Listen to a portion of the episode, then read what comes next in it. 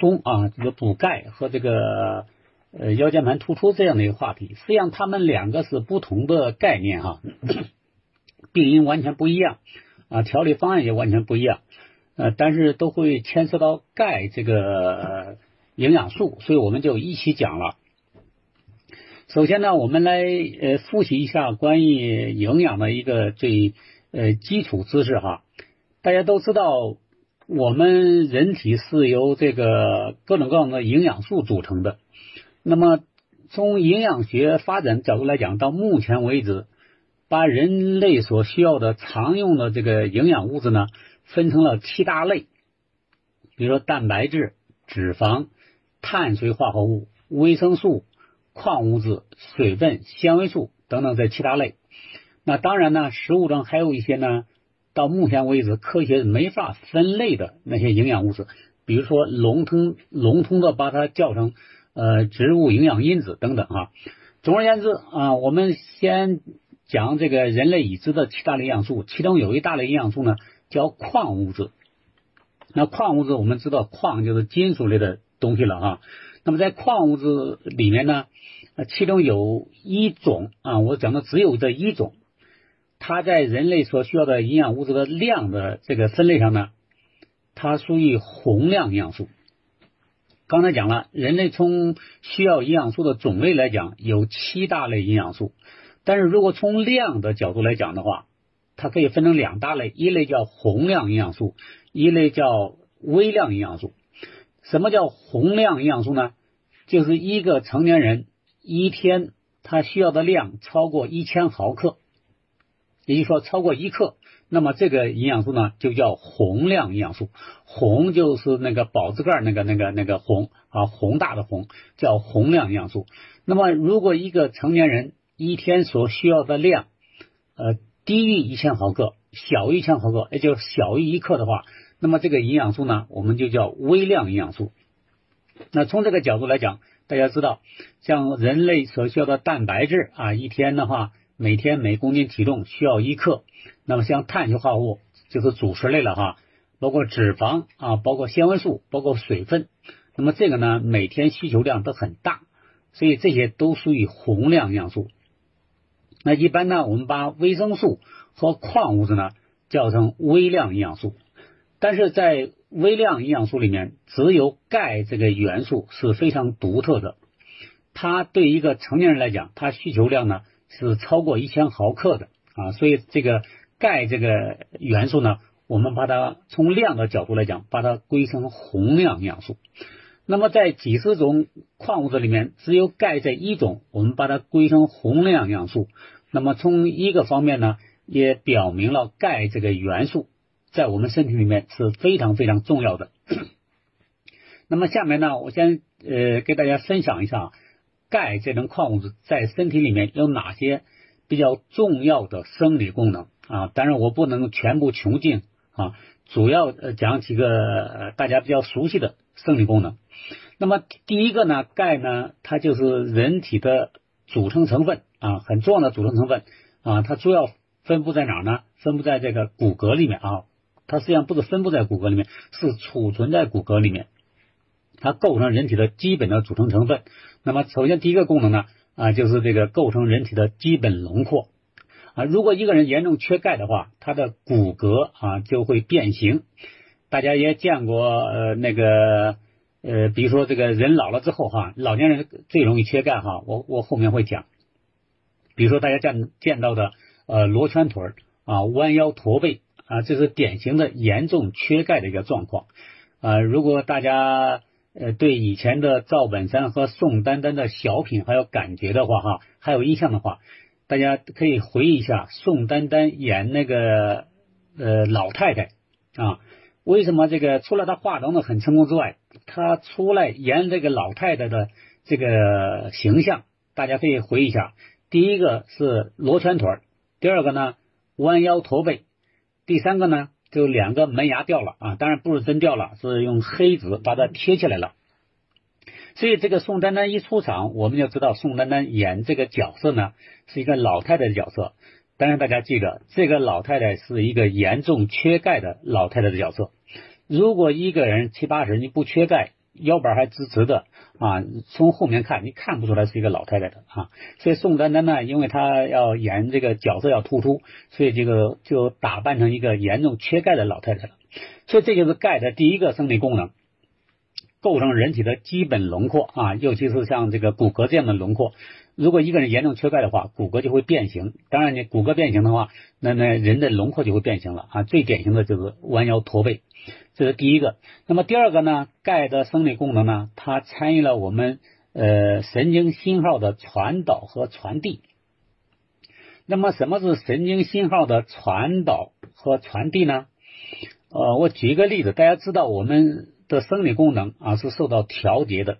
其中有一个非常重要的调节功能是神经的调节啊，当然还有内分泌的调节。我们先讲神经的调节。那么神经调节是一个什么样的调节呢？它这个精确调节。为什么可以叫精确调节呢？因为它想调节某个组织器官就某个组织器官，想调节某个部位就某个部位，因为它是完全是类似于这个呃固定电话调节。我举个例子哈，现在大家都用手机了，几几乎很少打这个固定电话了。那么在手机之前，大家都知道我们用的是固定电话。那固定电话大家知道，从北京要打到广州啊，这两千多公里。如果你北京往广州一家亲戚打打打电话，给一个朋友打电话，那一定要有一条线从你们家扯到广州你朋友家，这是肯定的。不管他拐了多少弯，呃。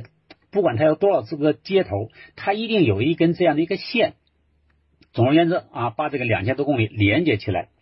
那么大家想一想，从北京打到广州，不是你这一根电话，可能从北京可能两千万人在广州都有朋友。也就是说，从北京到广州的电话线可能就不止一根，可能有好多根啊。当然不是每家一根哈啊，都是你不用的时候别人用嘛啊。但当然还有很多高科技，就这样。我讲什么意思呢？就这些。电话线是切实实实存在的。你在北京拨了一个号，它输送到广州，那么这个呢就叫什么呢？你用的是电信号在在这个传播，但是广州那个朋友听到电话铃响了以后，他拿起电话放到耳朵上的时候，他听到的不是电信号，因为电信号人也听不见，他听到的信号就转化成声音信号了。那么这个。信号电信号从北京到广州的两千多公里，这叫信号的啊传导。他拿起电话的瞬间，电信号又变成声音信号，这个叫传递。所以传导传递它两个不一样，但是我们不用区分那么严格哈。这两个不管叫传导还是传递，都需要钙的参与。那么换句话说，一个人如果要严重缺钙的话，那么这个神经信号的传导和传递。就会出现障碍。那么神经信号的传导传递出现障碍，它有哪些表现呢？那我们就要分析神经的基本生理功能。神经的基本生理功能就两大类啊，我不说两种是两大类，一类呢叫兴奋，一类叫抑制。什么叫兴奋呢？就是我们对外界的刺激信号有反应。以前我们在这个其他课程里面讲过了。我们对外界的刺激信号有反应，这个就叫神经处在兴奋状态。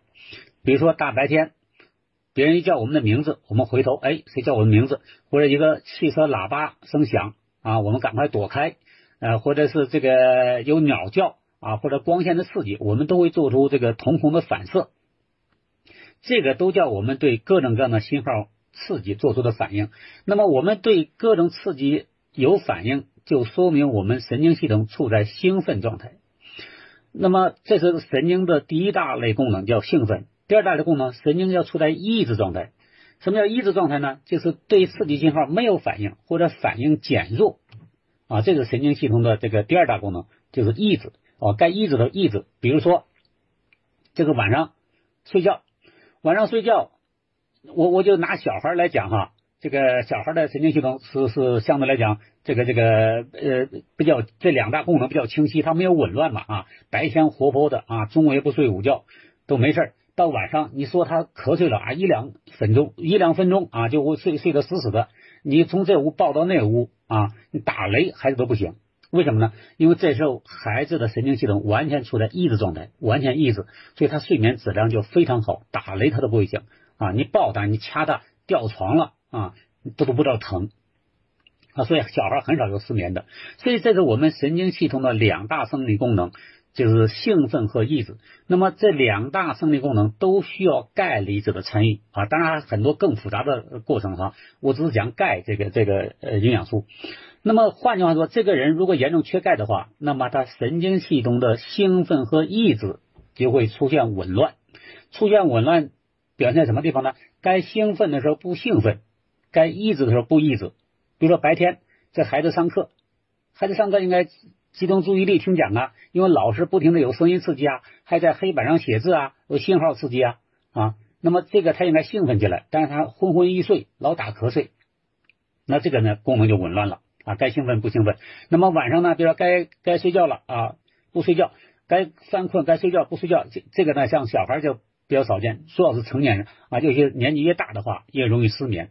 这都属于神经系统功能紊乱了啊，那就有可能是因严重缺钙引起的啊。所以补充钙了之后呢，那么这个会促进这个睡眠啊，睡眠。这是这是钙的第二个生理功能啊，这个这个神经信号的传导和传递。那么第三个呢，主要生理功能呢，呃，大家就知道了，主要是这个肌肉的收缩和舒张。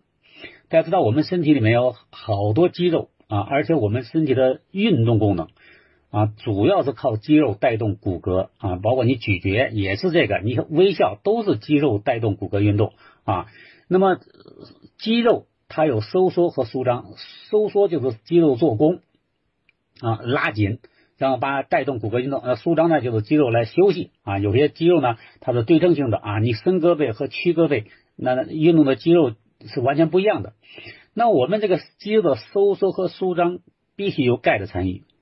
那么如果严重缺钙的话，收缩和舒张肌肉的收缩舒张啊，就会出现功能紊乱，就像刚才讲的神经的呃兴奋和抑制功能紊乱是一样的道理。那么收缩和舒张呢，功能紊乱之后呢，可能你收缩完之后呢，就没有及时的舒张。那肌肉如果老处在收缩状态，那是什么概念呢？就是抽筋嘛啊，大大家都知道啊。所以一个人严重缺钙的话，就容易抽筋儿，就这个道理啊，抽筋儿。所以这个这个钙的呃，大家比较熟悉的啊，这个三大生理功能。当然，钙呢还参与了很多身体里面的反应啊，作为辅酶，这个很复杂了哈。很复杂了，我就不再一一讲了。这是钙的主要的生理功能。那么呢，我下面来讲一下，当一个人缺钙了以后啊，刚才讲讲他会有弯腰驼背，为什么还有弯腰驼背、骨质疏松啊、容易骨折这样的表现？那么下面我来讲一下我们身体的钙哈，我们身体每天需要啊，有个动态的平衡，需要一千多毫克的钙。但是不同年龄阶段、不同的性别需要的钙也不一样啊，我就简单讲一下吧啊，插播一下。那么先先从一个孕妇开始讲，如果一个孕妇哈，她怀孕期间，那么它需要的钙量是最高的啊。我们说全生命周期相对来讲，孕妇需要的钙最高，尤其是怀孕的后期，她每天至少需要一千五百毫克钙到两千毫克钙啊。大家都知道，呃，生个孩子掉颗牙。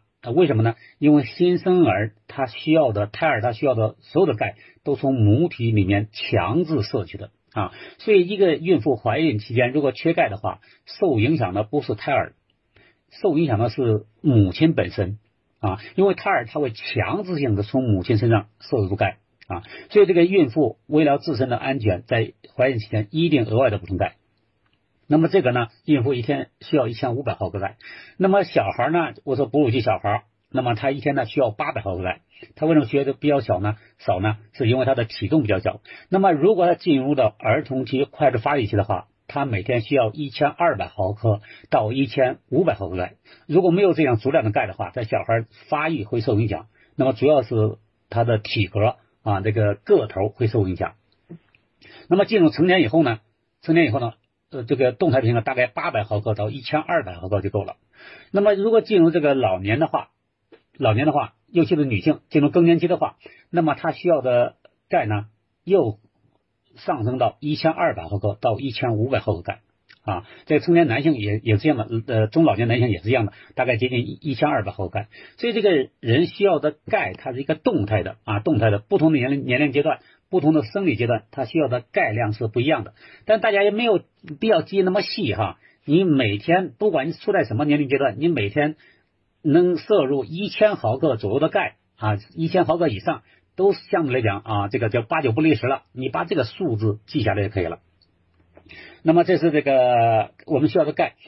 刚才讲了，钙在人体里面有十几种生理功能，主要的生理功能，我是重点给大家讲来，大家容易理解的啊，那种比如说呃这个这个呃呃肌肉收缩舒张啊，神经信号传导传递啊啊呃构成人体的基本轮廓呀，这是这个大家容易理解的。那么当一个人缺钙的时候，这个我们身体的钙啊，它不会给我们一个信号说，哎，我该你该补钙了，你该喝喝点牛奶了，不会这样，它不会这样提醒我们，我们身体的钙。在身体里面分布是不均匀的，那么其中我们的骨骼除了需要钙之外，它本身还做一个钙库存在，库就是仓库的库啊，作为钙库存在。所以当我们身体缺钙的时候，它最早表现出来的都是软组织缺钙，比如说血液缺钙，比如说你腿抽筋了，腿抽筋了，他不会说哎呀，这强烈的需要喝杯牛奶，特别想喝牛奶，一抽筋都想喝牛奶来补钙，没这一说。那么当我们身体缺钙的时候，比如你神经信号传导传递有问题，缺钙引起的抽筋，缺钙引起的。那么这样的话，我们身体呢，它有个调节的机制，这个调节呢，就是我们所谓的这个激素的调节。那么这个激素怎么调节的呢？就是我们其中我们有个甲状旁腺啊，大家都知道，我们这个呃有个甲状腺都知道哈，最近都都都很多人体检甲状腺都有结节，甲状腺旁边还有个甲状旁腺。那么这个甲状旁腺呢，我们身体呢就会分泌一个激素，叫甲状旁腺激素。甲状旁腺激素它分泌出来，它干什么用的呢？这个激素是动员我们身体的破骨细胞，破就是破坏的破啊，骨骼的骨，破骨细胞干什么呢？把我们的骨骼给破坏掉。因为我们的骨骼是一个钙库，因为很多钙离子都在骨骼里面，所以这个破骨细胞就会把我们的骨骼给破坏掉。破坏掉呢，它里面的钙就会释放出来，骨骼里面钙释放出来，进入到血液循环去，哪地方缺钙，它就把这个钙呢运送哪去。比如腿抽筋了。啊，腿抽筋了之后，它不会立即喝喝一杯牛奶来缓解，而是破骨细胞把我们的骨骼破坏掉，然后把里面的钙释放出来，来缓解这个抽筋的这状况啊。所以这个抽筋一会儿就过去了，就这就是为什么那么快的原因。那么这个如果你看，如果这地方缺钙的话，破骨细胞就把我们的骨骼破坏掉了，这它是不疼不痒的哈。尽管我们用破坏这个词。但是它不像我们宏观上感啊，那个挖掘机啊把墙推倒了，你有那个轰轰隆隆的感觉啊。实际上这个过程是非常这个微观的，我们没有什么感觉。所以当一个人缺钙的时候是不知不觉的，不知不觉的。那么破骨细胞今天破坏一点，明天破坏一点啊，今天破坏一点，明天破坏一点。而且这个破坏我刚才讲了，这是个激素调节，也叫内分泌调节。那么内分泌调节它是一个模糊调节。我前面讲过，神经调节是一个精确调节。而内分泌调节是一个模糊调节，那么它甲状旁腺激素啊分泌甲状旁腺激素来呃指挥破骨细胞来破坏这个骨骼，它要把钙动员出来，但是它这个模糊调节，模糊调节意味着什么呢？就是这地方抽筋儿这地方可能它需要一百个钙离子，但是它破坏骨骼动员出来的钙离子就不是刚好一百个，它可能动员出一千个钙离子出来，那么一千个钙离子出来之后呢？因为这个抽筋的地方只需要一百个钙离子，那就意味着什么呢？还多出来九百个钙离子。那么多出来九百个钙离子的话也不行，因为是人体调节，多了不行，少了也不行啊。那么多出的九百个钙离子呢，还要再重新回去啊，动员回，因为这地方不需要那么多嘛。那回去回哪去呢？它不是从哪来回哪去，因为它出来的时候是被破骨细胞破坏掉的。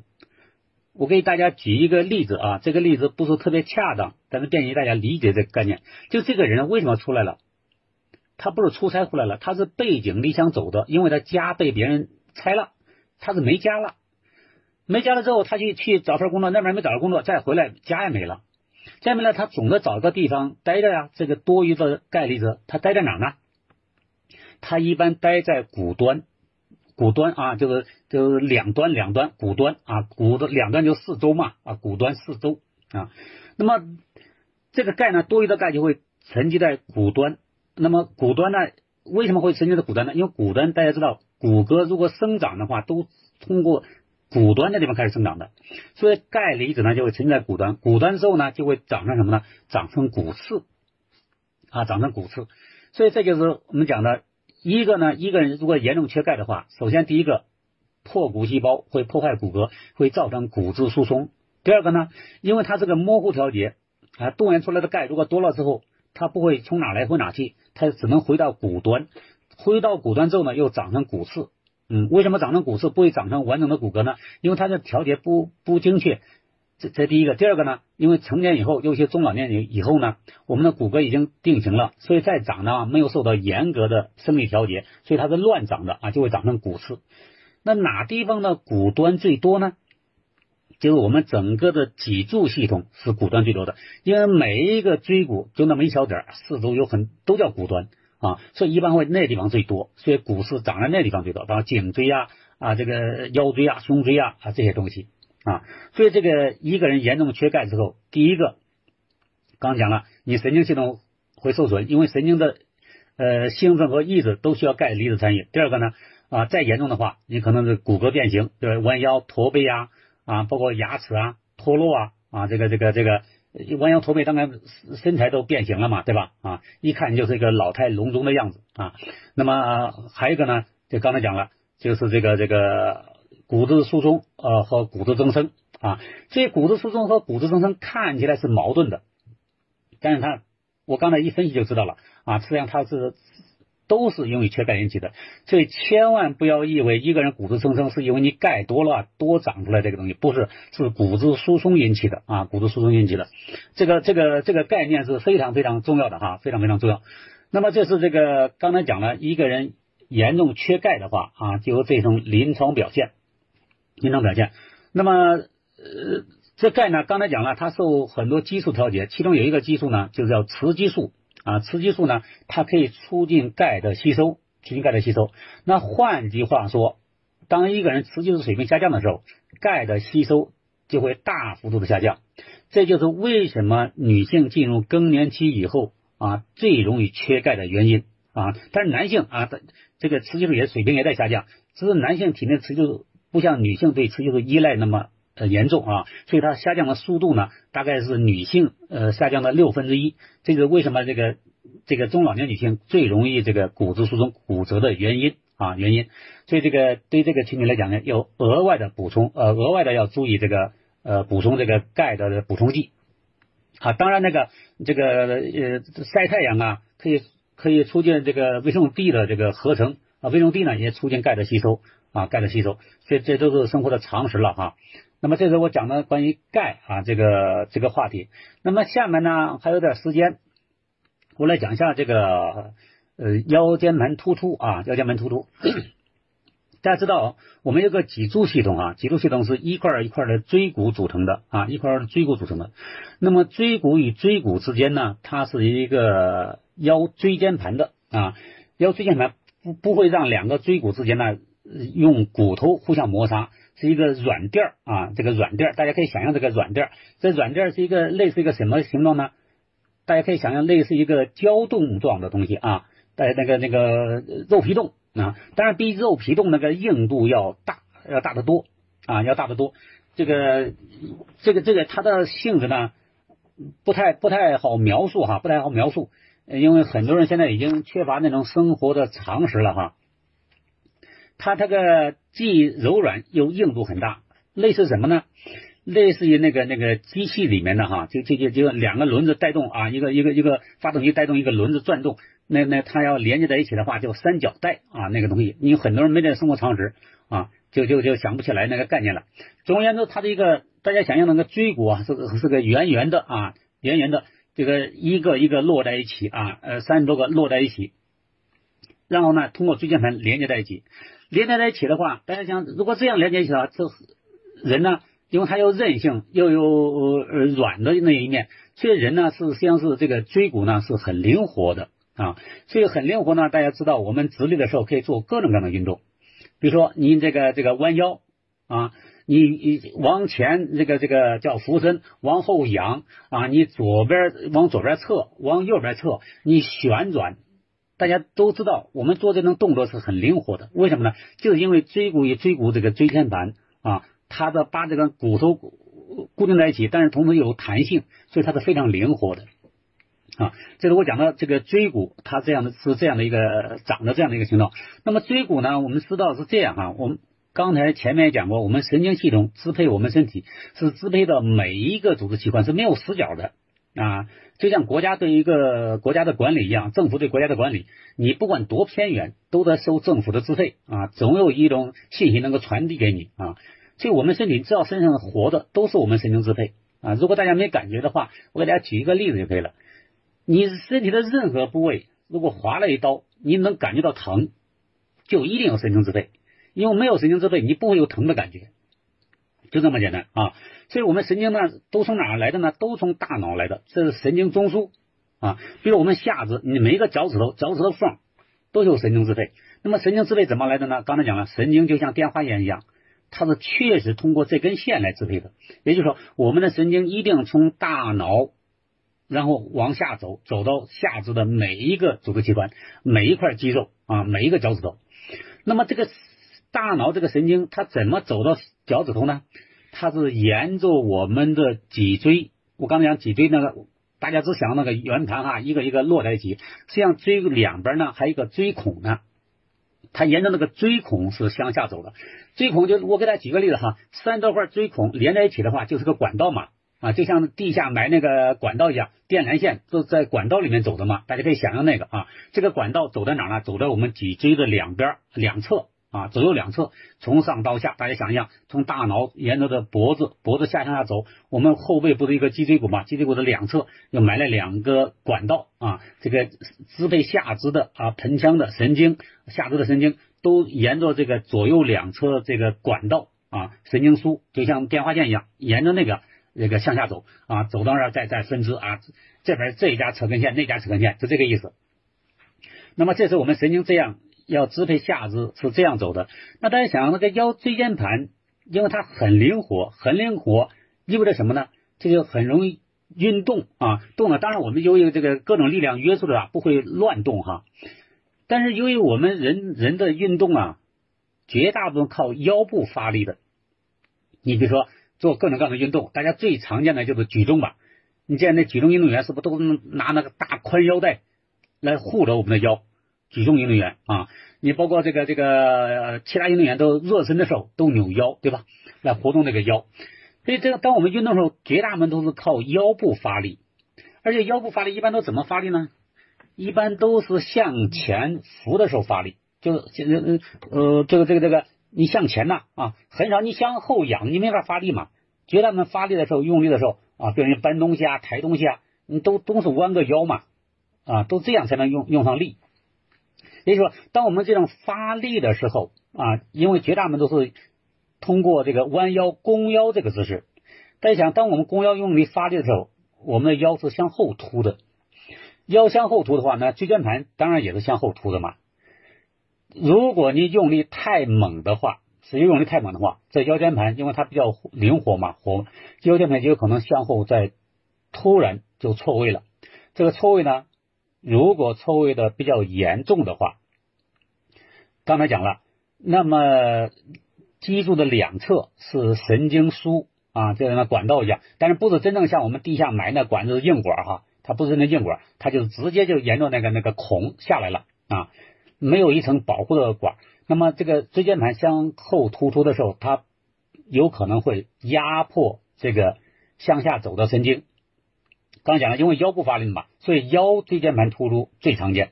那么，既然腰椎间盘突出，它压迫了个神经，这个神经都是腰部以下支配腰部以下的那些神经。那支配腰部以下的神经都是什么？都是腿部的神经嘛，就感觉腿部的疼啊啊，首先呢压迫神经疼啊，然后呢腿啊麻啊、呃胀啊等等。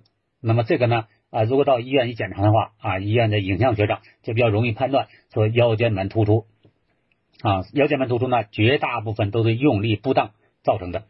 那么，如果一个人有了腰间盘突出，怎么办呢？啊，如果特别严重的话，我建议大家还到医院去治疗去哈。如果不是特别严重的话，你可以先用保守的方法，你试一试啊，试一试，它也没什么危害。如果不成功的话，再到医院处理也没关系啊，因为毕竟医院如果建议做手术治疗的话，也是有风险的。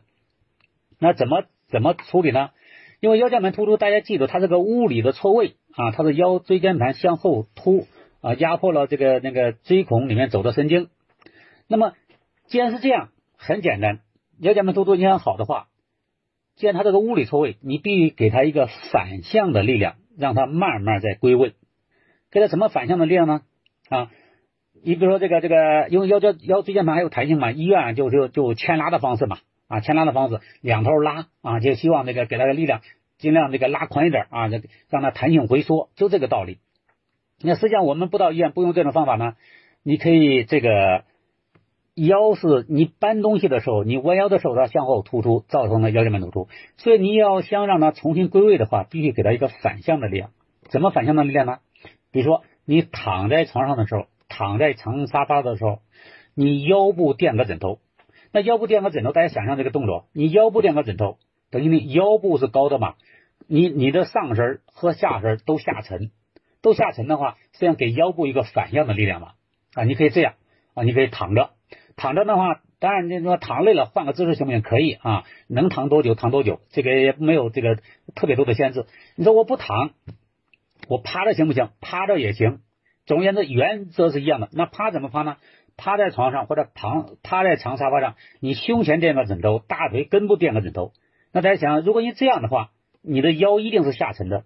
腰下沉的话，也是给这个突出这个腰间盘一个反向的力量，它有可能慢慢慢慢归位啊。如果不是特别严重的话，根据我们的经验，那么像这样的一个处理的话啊，当然您能趴多久趴多久哈，你趴那看书啊、看手机、看电视都没关系，累了之后换个姿势没关系啊，呃，过一会儿再趴。这这都是非常灵活，那么这个这个有可能这个突出的腰间盘就会重新归位。那重新归位之后，我们要记记得哈，因为它还有疼，还有症状。那因为它是神经受损的嘛，所以我们为了减轻这个症状，我们还要补充那些可以营养神经的营养素，比如说天然的 B 族维生素，比如说刚才讲的那个钙钙镁片啊，纽崔莱钙镁片。那么这这是一个它的处理方法。那还有一个问题就是。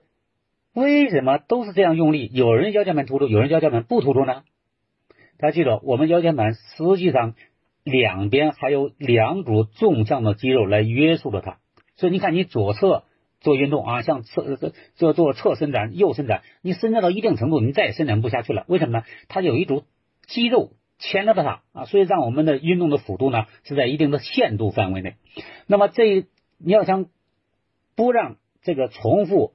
发生腰间盘突出的话，你必须补充大量的营养素来增加这两组力量，来约束着腰椎间盘，不让它再次突出啊。那么就要需要补充什么？补充像蛋白质啊，优质蛋白质，像你说的蛋白质粉，包括还有什么呢？包括大量的维生素 C 啊，这有机质啊，有机质。那么把这些营养素，像像还有贝利健啊之类的啊，像蛋白质粉啊、B 族维生素、钙镁片、贝利健啊、维生素 C，你都补充上之后，配合这个呃。姿势的矫正，我刚讲的姿势的矫正呢，就是那个你要么就躺着啊，腰部垫个枕头，要么趴那，胸前和大腿根部垫枕头，结合这营养素。那么一般情况下，根据我们的经验辅导的哈，如果不是特别严重的话，一般是七天到十天啊，顶多两周啊，这个人就会恢复正常了。那恢复正常之后，那怎么预防他再次呃这个复发呢？你就知道了。所有的腰间盘突出都是因为你用力不当引起的，所以以后在搬重物的时候搬不动就不要硬搬啊！你捡东西的时候不要弓腰去捡，因为弓腰的时候腰间盘受的压力最大，所以你可以先直立蹲下去，然后再捡啊，再捡。这个这个很重要哈，很重要。呃，这个这个不要蛮干，搬不动就不要搬啊，也不要这个干那个力不能及的活啊。所以这个。总而言之哈，你记住这个总的原则就可以了。它是个物理错位，所以你怎么做什么运动，我用什么样的力啊，不让它产生这样的物理错位这种可能性，那么就可以预防腰椎间盘突出的发生啊发生。这是今天晚上我给大家分享的啊，什么是这个腰椎盘突出啊？我希望这些知识呢对大家有帮助啊，有帮助。